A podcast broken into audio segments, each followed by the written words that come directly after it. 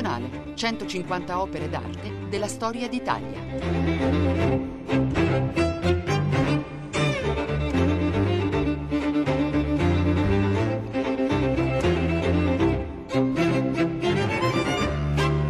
Buongiorno, Luca Scarlini dal Museo Nazionale di Radio 3. Quest'oggi Fausto Zevi, docente di archeologia e storia dell'arte greco-romana all'Università La Sapienza di Roma,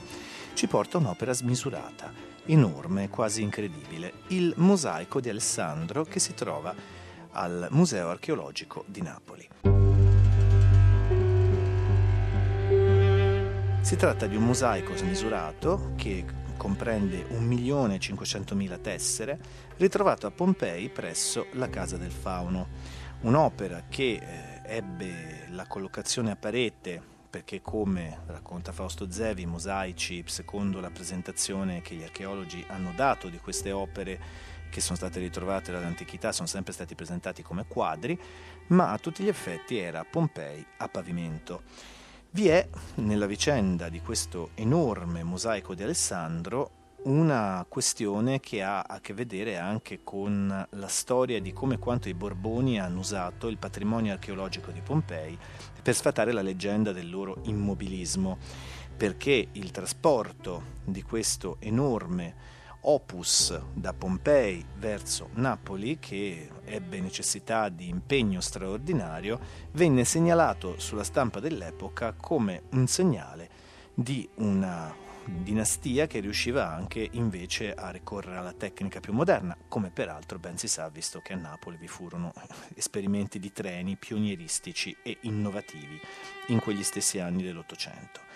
L'enorme mosaico di Alessandro forse ha a che vedere con la battaglia di Isso, la battaglia dell'albero secco o dell'albero solo, ed è un'opera che racconta delle relazioni complesse e tumultuose tra il mondo romano e quello egiziano, che con inizialmente certe diffidenze e poi con maggiore presenza portava le proprie divinità all'interno del mondo di Roma che trionfava.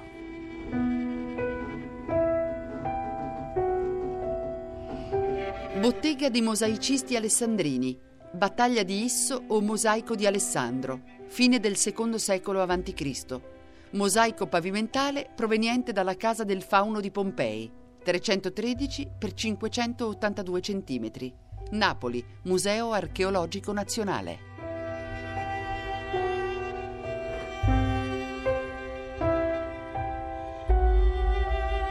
Chi sale lo scalone del Museo Archeologico Nazionale di Napoli, prima di arrivare al grande salone della Meridiana, sulla destra trova le sale dedicate ai mosaici,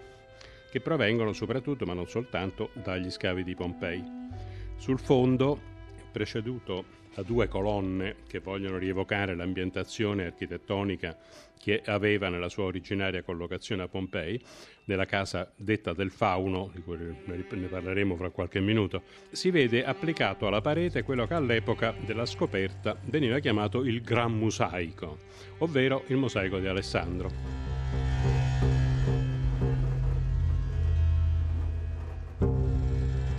Ma in realtà a Pompei il mosaico non era a parete, ma costituiva la decorazione pavimentale di una esedra magnificamente aperta sul primo peristilio della casa,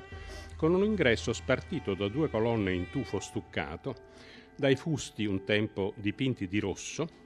coronate da capitelli italo-corinzi di fattura esuberante e raffinata. La collocazione attuale a muro nel museo risale ai primi del Novecento e deriva dalla giusta considerazione che in realtà il mosaico deve essere considerato e riguardato come un quadro, perché è, e anzi vuole essere, la trasposizione in pietra di un grande quadro dipinto, bordato com'è tutto in giro da una dentellatura che riproduce le terminazioni dei travetti lignei che costituivano il telaio e la cornice di una pittura, su tela o su tavola, a cui angoli, come fossero borchie di fissaggio, figurano grandi fiori aperti, stilizzati e resi in mosaico a piccole tessere con un raffinato dispiego di colori. Questo tipo di incorniciatura trova riscontri in mosaici del mondo ellenistico, per esempio a Rodi o nell'Anatolia meridionale a Xanthos, confermando, se ce n'era bisogno, che il mosaico pompeiano è un prodotto della più raffinata arte musiva ellenistica. Siamo alla fine del secondo secolo a.C. quasi 20 metri quadrati del più fine mosaico esistente, con tessere piccolissime, se ne contano fino a 30 per centimetro quadro, e si è calcolato che l'intero tappeto musivo constasse di qualcosa come 4 milioni di tessere. Tessere non uniformemente regolari o quadrate, ma ciascuna tagliata di forma adatta a evocare le pennellate dell'originario dipinto, con un effetto mutevole, instabile, quasi trascolorante, che gli antichi rendevano efficacemente con il termine di opus vermiculatum, cioè quasi un brulicare di una superficie mobile e cangiante.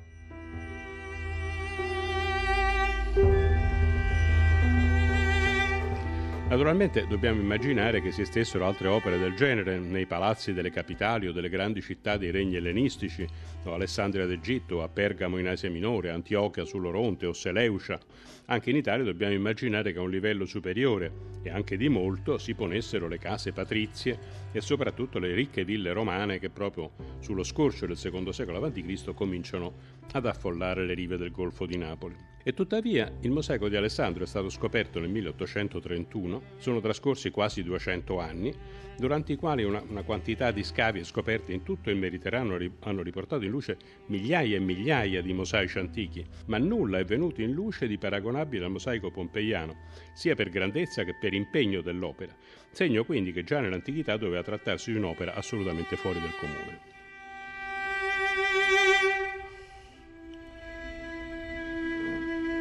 Certo, vi sono degli antecedenti nell'arte ellenistica, i confronti vanno cercati lontano, per esempio nei bellissimi mosaici di Pella, la capitale del regno di Macedonia, mosaici contemporanei di Alessandro e quindi assai più antichi del nostro, ovvero nei mosaici trovati recentemente costruendo la nuova biblioteca di Alessandria. Uno raffigura un cane pezzato di bianco e nero seduto quietamente accanto a una brocca metallica rovesciata e l'altro invece dei giovani lottatori. Sono magnifiche realizzazioni che si confrontano per qualità con il mosaico di Alessandro, ma dimensionalmente sono molto più ridotti e comunque rappresentano un riferimento certo utile per individuare l'origine della bottega dei mosaicisti che lo ha prodotto.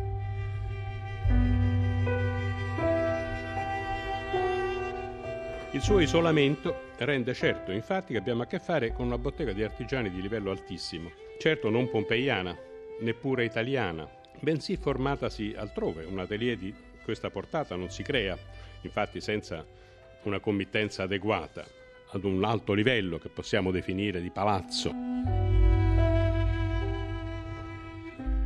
Ora, nell'Italia antica, i soli confronti che si conoscano sono i mosaici di Palestrina. L'antica e colta Preneste nel Lazio, a una quarantina di chilometri da Roma,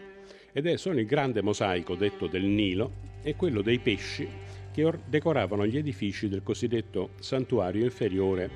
nel foro della città e anch'essi sono dell'avanzato secondo secolo a.C. Alcuni studiosi, con buoni argomenti, li hanno riportati all'attività della stessa bottega dei mosaicisti del mosaico di Alessandro, a cui quindi si è dato il nome convenzionale di bottega della casa del fauno. Ora, i mosaici di Palestrina devono essere stati certamente eseguiti sul posto, per varie ragioni tecniche che adesso non sto a spiegare. E quindi si deve immaginare che un'equipe di mosaicisti, probabilmente di Alessandria, sia venuta in Italia portando con sé dall'Egitto tutti gli specialisti, gli attrezzi da lavoro e i materiali necessari, compresi forse pietre di tonalità non facilmente reperibili altrove e soprattutto i disegni preparatori,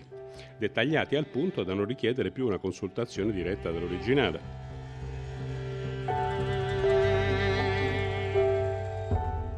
Quanto sarà durato il lavoro per l'esecuzione di questi grandiosi e così raffinati tappeti musivi? Mesi, anni? Per mesi o anni dobbiamo immaginare un gruppo di artigiani egiziani attivi a Palestrina e a Pompei, in quella casa di quell'aristocratico signore, dai raffinati intendimenti artistici, una casa di cui la grandiosità di impianto, sono quasi 3.000 metri quadri, la casa più grande di Pompei,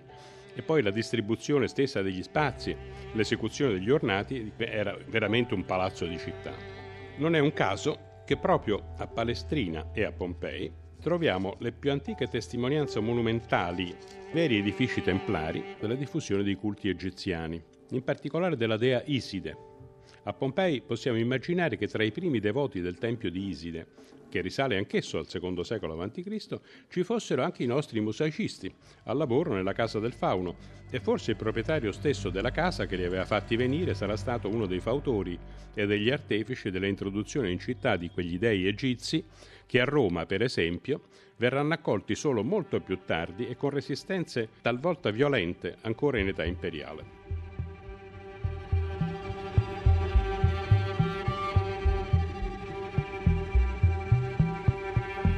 Detto questo, va però aggiunto che altri studiosi considerano invece il mosaico di Alessandro eseguito ad Alessandria ma trasportato via mare a Pompei e certe incongruenze che si notano soprattutto al centro della rappresentazione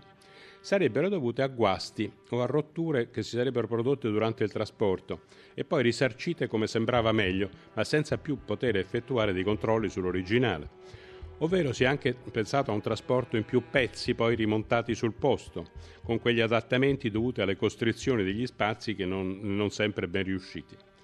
Però un procedimento del genere, cioè un trasporto in pannelli separati e poi rimontati in loco, avrebbe credo lasciato qualche traccia visibile. E quanto al trasporto in un pezzo unico, personalmente vedo delle difficoltà nel trasportare da Alessandria a Pompei un quadro musivo di queste dimensioni, Consideriamo soltanto che quando negli anni 40 dell'Ottocento si decise lo stacco del Gran Mosaico da Pompei e il suo trasporto al Museo di Napoli, il trasferimento in un sol pezzo e senza danni costituì un'impresa il cui successo fu presentato agli occhi dell'Europa come una, una sorta di, di, banco di prova della intelligenza, del sapere tecnico del regno napoletano, quasi una risposta ai preconcetti antiborbonici e alle accuse di arretratezza culturale che allora dominavano nell'opinione comune.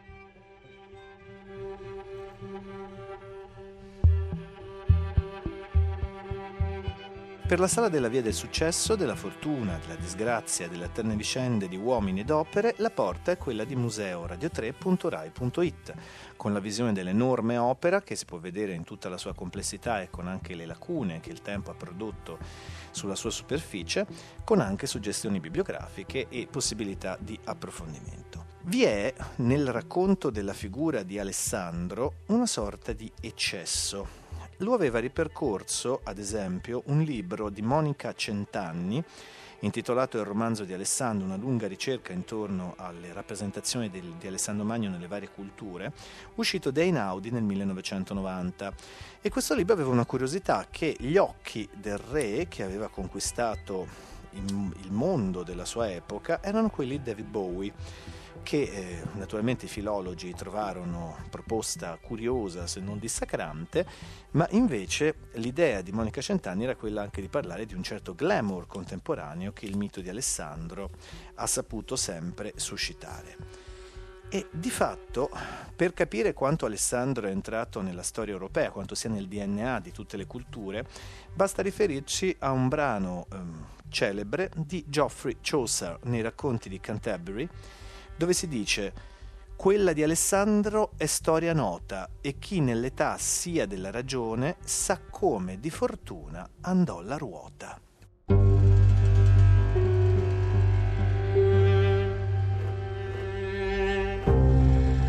Fausto Zevi racconta il mosaico di Alessandro dalla casa del fauno di Pompei. Rivolgiamoci a considerarlo finalmente un po' più da vicino. In primo luogo pensiamo al soggetto rappresentato, il mosaico di Alessandro, o piuttosto, sarebbe più corretto, la battaglia di Alessandro e Dario.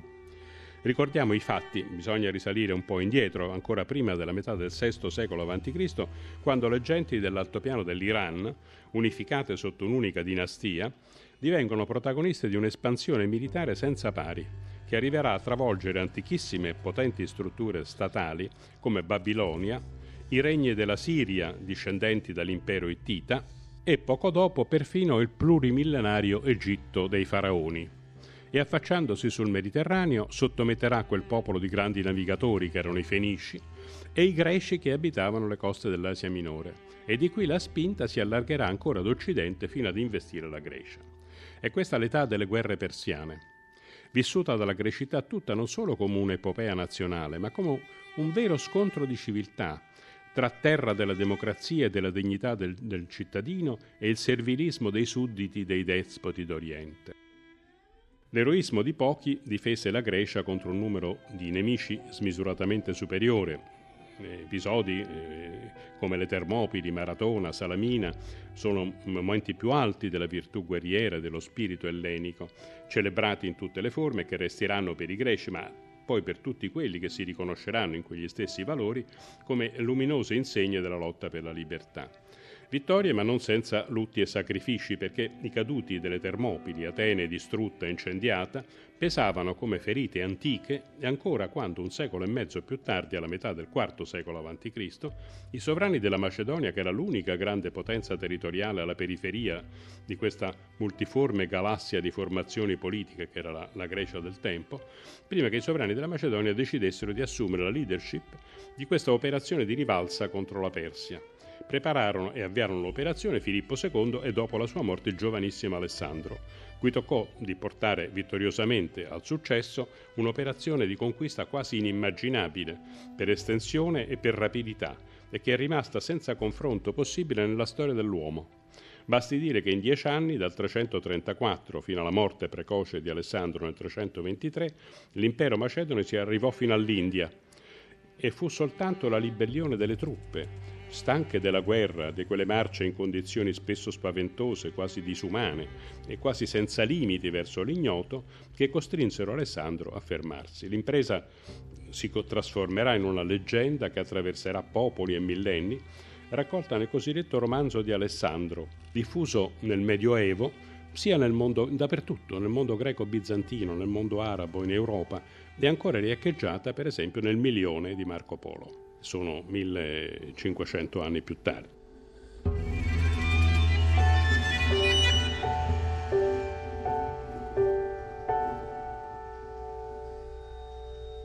Dunque il mosaico di Alessandro raffigura il momento decisivo di una delle battaglie di Alessandro contro il gran re di Persia, Dario III. Da sinistra irrompe una schiera di cavalieri al galoppo.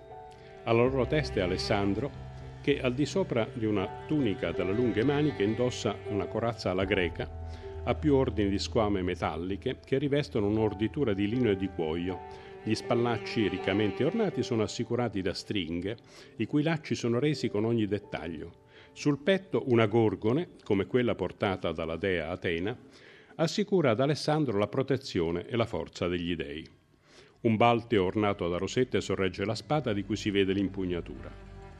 Alessandro combatte a capo scoperto. È giovane, sormontato da una lunga capigliatura scomposta nella furia della battaglia, caratterizzata dalla anastolè, cioè dal riporto indietro dei capelli al sommo della fronte, che era un elemento distintivo della fisionomia del sovrano macedone e che infatti caratterizza tutti i suoi ritratti scultorei.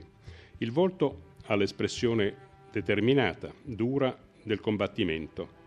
L'occhio è enorme, dilatato, e sembra innaturale, al punto che si è supposto che sia stato sostituito, eh, sostituito al posto di una pietra preziosa del, del, mosaico originale, ovvero che sia stato malamente ricomposto e poi inserito a rovescio a seguito di qualche guasto nel trasporto, ma in realtà l'occhio sottolinea il pathos e questa piuttosto divina ispirazione di Alessandro. Una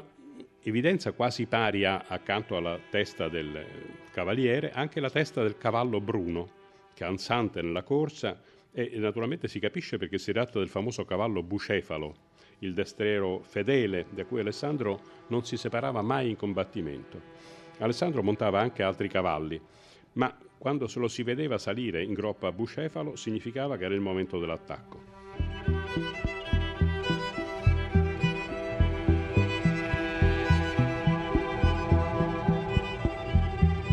Con la destra abbassata Alessandro impugna la sarissa, la lunghissima e pesante asta d'assalto tipica dell'armamento macedone, trafiggendo un personaggio di alto rango, il cui dramma rappresenta il centro fisico della composizione, attorno al quale si costruisce, direi, il momento ma anche il significato psicologico dell'azione. Un cavallo è stato abbattuto, prono al suolo come una massa bruna corrugata nei fremiti dell'agonia il sangue sparso sul terreno fuoriesce dalle froge dell'animale morente. Il suo cavaliere è un giovane bruno, dal volto dai tratti marcati, sbarbato, con larghi orecchini ad anello che pendono dalle orecchie, indossa un ricco abito orientale, una casacca gialla dalle lunghe maniche stretta in vita e ricadente fin quasi al ginocchio, e brache lunghe fino ai piedi di una stoffa leggera e riccamente ricamata, probabilmente di seta, con calzature bianche allacciate. La spada al fianco ha una ricca impugnatura con formato a becco di uccello. Il piede posato sulla ricca gualdrappa frangiata cerca di scavalcare e di smontare, scavalcando il corpo del cavallo caduto, ma è tardi. È implacabile, la lancia di Alessandro lo trapassa da parte a parte. Invano con la destra ne afferra il legno, confitto nel corpo come cercando di estrarla, mentre contrae in alto il braccio sinistro negli spasimi della sofferenza. Il dramma di questo dignitario persiano, probabilmente un diretto congiunto del re, costituisce il fuoco compositivo della figurazione, che al di là e oltre l'azione rivela l'animo dei personaggi.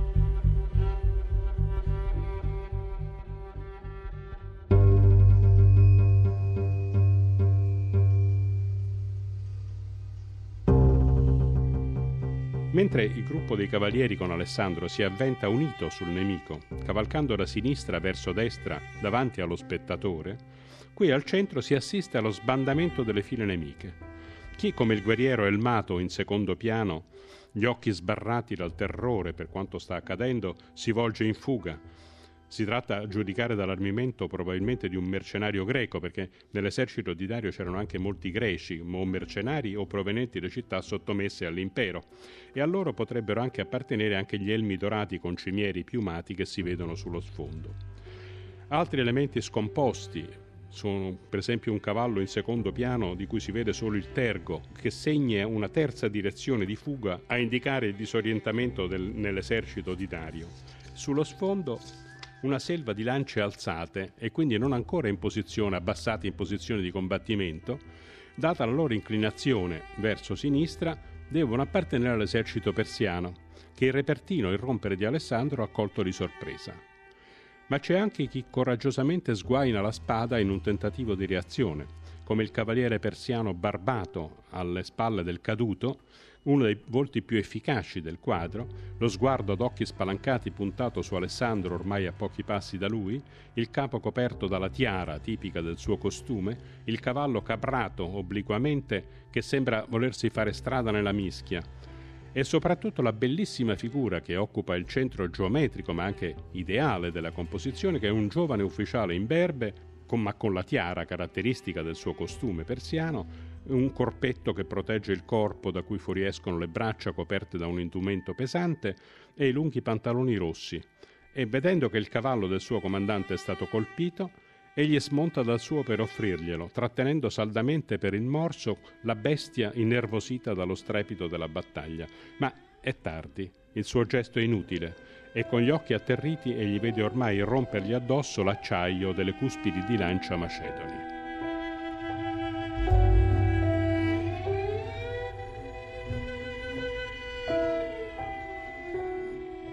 Tutta la parte destra del quadro è occupato dall'altro protagonista della scena, e cioè Dario, il re dei re, in piedi su un carro dalle ruote altissime, vestito alla persiana, con una ricca casacca ricamata aperta su una tunica bianca, la tiara gialla che avvolge il capo, un mantello rosso annodato al collo, il sovrano tiene nella sinistra l'arco con cui è combattuto finora gli occhi dilatati dal, nell'angoscia, la bocca aperta in un inutile grido, stende impotente la destra spalancata verso il dignitario trafitto da Alessandro. Accanto a lui, Lauriga, sollevando la destra con un gesto potente, leva il braccio a frustare i quattro cavalli neri del cocchio reale, facendo loro compiere in galoppo una brusca conversione. Le bocche e le teste stravolte dall'improvviso strattone delle redini, le posizioni dei corpi ancora divergenti perché ancora non hanno assunto la nuova linea di corsa, rendono con estrema efficacia la drammaticità dell'attimo in cui Lauriga, volgendo il cocchio in fuga, salva il suo re, che ormai è a portata di tiro di Alessandro. Alle spalle del carro, lo squadrone della Guardia Reale, ancora in galoppo in direzione di combattimento e colta di sorpresa dall'improvviso volta della quadriga, compie dei gesti disperati, il terrore negli occhi per essere costretti ad una manovra sotto il tiro del nemico che li avrebbe esposti ad un sicuro massacro.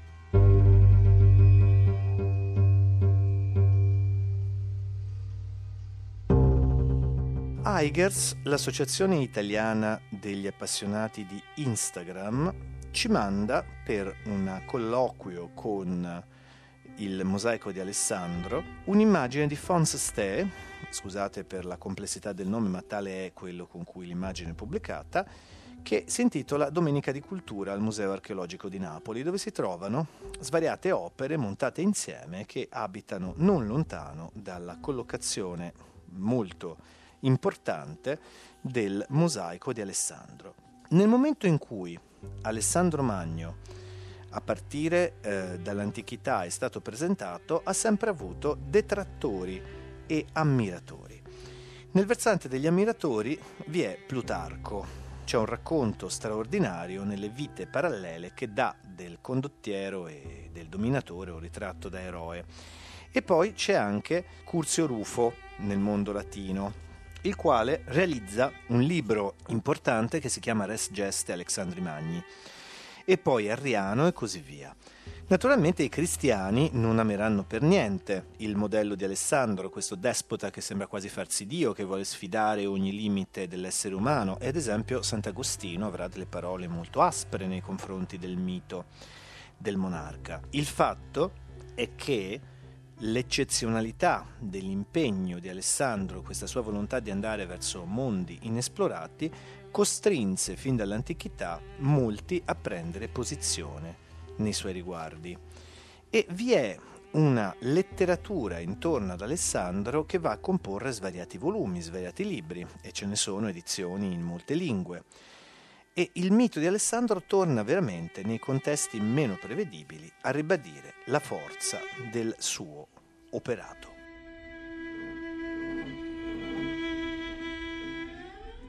Fausto Zevi racconta il mosaico di Alessandro dalla casa del fauno di Pompei.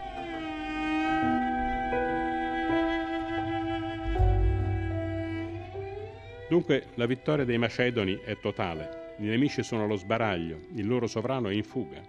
Eppure non c'è disprezzo per i perdenti. Dario stesso, pur fuggendo, ha combattuto fino alla fine la sua faretra è vuota perché ha scagliato tutte le frecce e il suo gesto disperato non è per se stesso ma è di vana commiserazione per il dignitario o per il principe caduto sotto i colpi di Alessandro, ma il cui sacrificio non è stato vano perché ha fermato il nemico per quell'attimo che ha concesso al vero avversario che Alessandro cercava di raggiungere, cioè Dario, di salvarsi con la fuga. Altri episodi, come il cavaliere smontato per offrire il proprio cavallo al comandante, o l'altro che cerca con la spada di fronteggiare i macedoni, mostrano coraggio, senso del dovere e addirittura eroismo.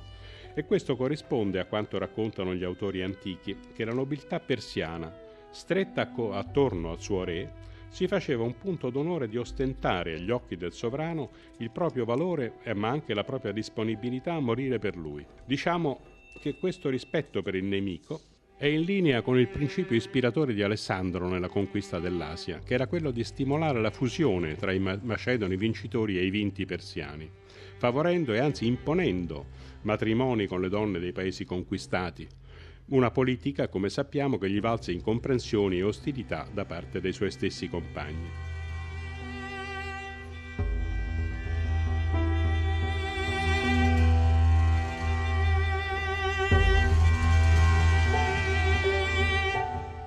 Un elemento che dobbiamo ancora citare, ed è l'unico elemento di ambiente, di paesaggio che compaia nel contesto della battaglia, che per il resto sembra svolgersi in una terra arida e piatta, dove i colori più tenui e degradanti verso lo sfondo delle figure di secondo piano costituiscono certamente un espediente del pittore per rendere la profondità di campo, ma forse corrispondono anche ad una situazione reale, campi di battaglia come quello di Gaugamela avvolti in un polverone spesso descritto dalle fonti che quasi impediva di riconoscere amici e nemici.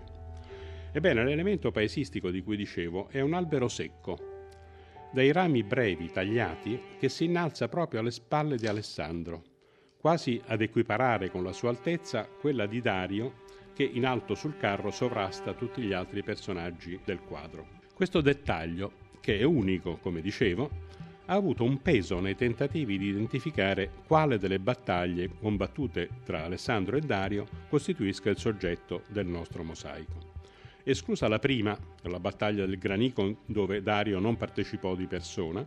restano la battaglia di Isso del 333 alle porte della Siria e quella ultima combattuta a Gaugamela in Mesopotamia, odierno Iraq, nel 331.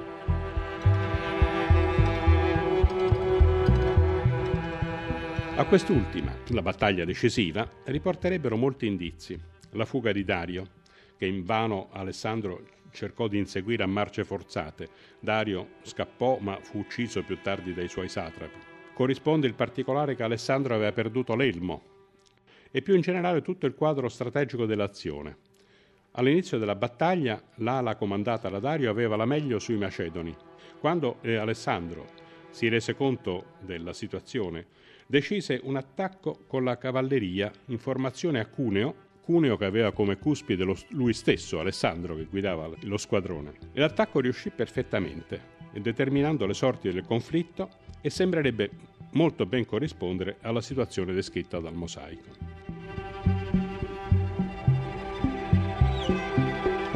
Ma esiste anche una tradizione diffusa in una quantità di testi medievali, arabi e occidentali, compreso, come ricordava il milione di Marco Polo, che definiscono la battaglia di Isso come la battaglia dell'albero secco, ovvero la battaglia dell'albero solo. E il richiamo a questo elemento di paesaggio così tipico, isolato, dominante nel nostro quadro, sembra talmente preciso, veramente appare quasi una trasposizione in figura del, di quel titolo, di quel nome che si dava alla battaglia.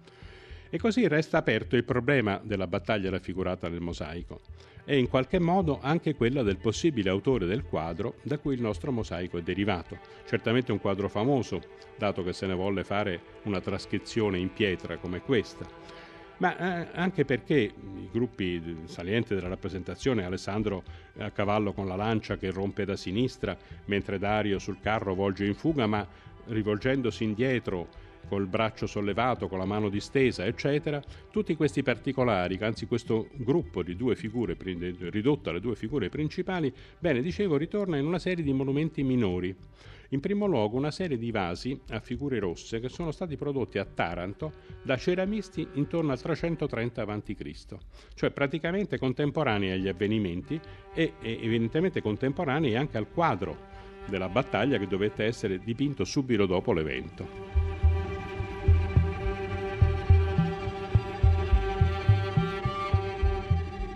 Questo ci guida un po' anche nell'identificazione. Noi abbiamo notizia di un quadro di una battaglia di Alessandro che era stata dipinta da un pittore importante della scuola attica, che era Filosseno di Eretria,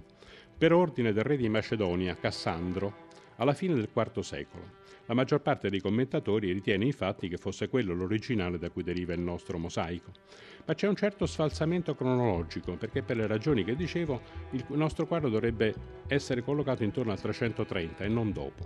E allora si è fatto anche il grande nome di Apelle. Apelle era uno dei pittori più celebri dell'antichità, che sappiamo essere stato il pittore ufficiale di Alessandro, e anzi il solo da cui il sovrano macedone si faceva ritrarre. Il cromatismo del mosaico, che è mirabile per la ricchezza di sfumature, è però giocato interamente su quattro colori: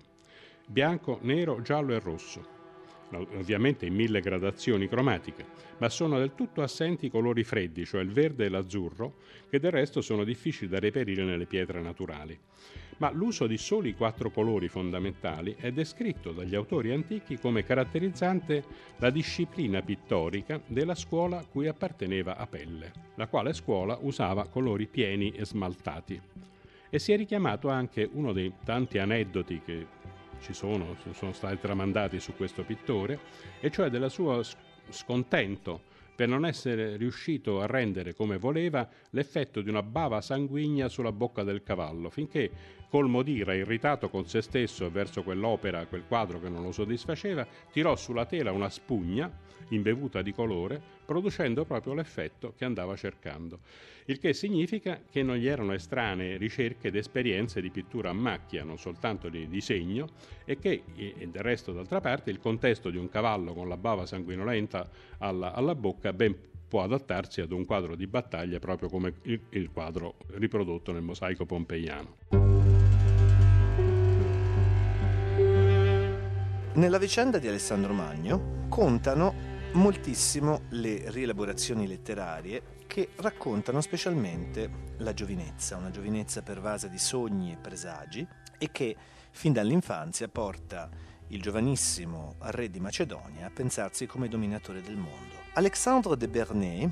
nel XII secolo in Francia, scrive questo famoso roman d'Alexandre che ha molta importanza per tutto il Medioevo. Lo presentiamo in un breve estratto in lingua italiana nella versione pubblicata qualche anno fa dalla Burra Rizzoli a cura di Marco Infurna e Mario Mancini.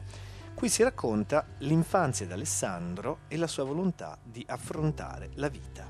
A dieci anni Alessandro era molto prode fatti convocare da tutto il regno i figli dei nobili e i ragazzi più valenti, in breve tempo ne ebbe con sé tanti da credere che avesse in suo dominio 14 emirati. Era munifico con loro e ne esaudiva i desideri, donava cavalli e muli di Spagna, ambianti palafreni, stoffe di tiro, drappi di seta e palli africani. La sua dimora sembrava una fiera di mercanti, da tanti ne aveva intorno piccoli e grandi non prendeva consiglio da gente vile e imbelle, ma dagli uomini nobili e da quelli più valenti, quelli che sapeva arditi e battaglieri. È proprio vero il detto, che l'uomo di valore fa il bene ed è d'aiuto, ma mai cattiva da radice invece darà l'albero fecondo.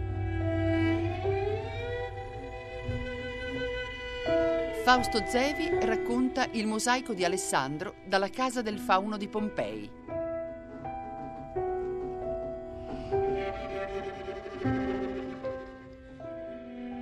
Comunque sia, siamo in presenza del solo documento figurato rimastoci della grande impresa d'Asia di Alessandro, contemporanea agli eventi, e, copiato con un'estrema fedeltà oltretutto. Documento quindi del, anche del, dell'attività di uno dei massimi pittori del tempo e che, anche se non si tratta dell'originale, ma dà un'idea quantomeno dei problemi artistici di composizione, prospettiva, cromatismo, eccetera, della grande pittura greca dell'età di Alessandro. Prima di concludere, ancora dobbiamo porci un'ultima domanda. Perché il padrone della casa del fauno di Pompei volle darsi tanta pena per avere come il pezzo più prezioso fra gli ornamenti della sua casa proprio la raffigurazione di Alessandro su Dario? Era un compiacimento di collezionista o di amante dell'arte o potevano esserci ragioni più dirette, qualcosa che poteva avere a che fare con la storia della casa o della famiglia che l'aveva costruita?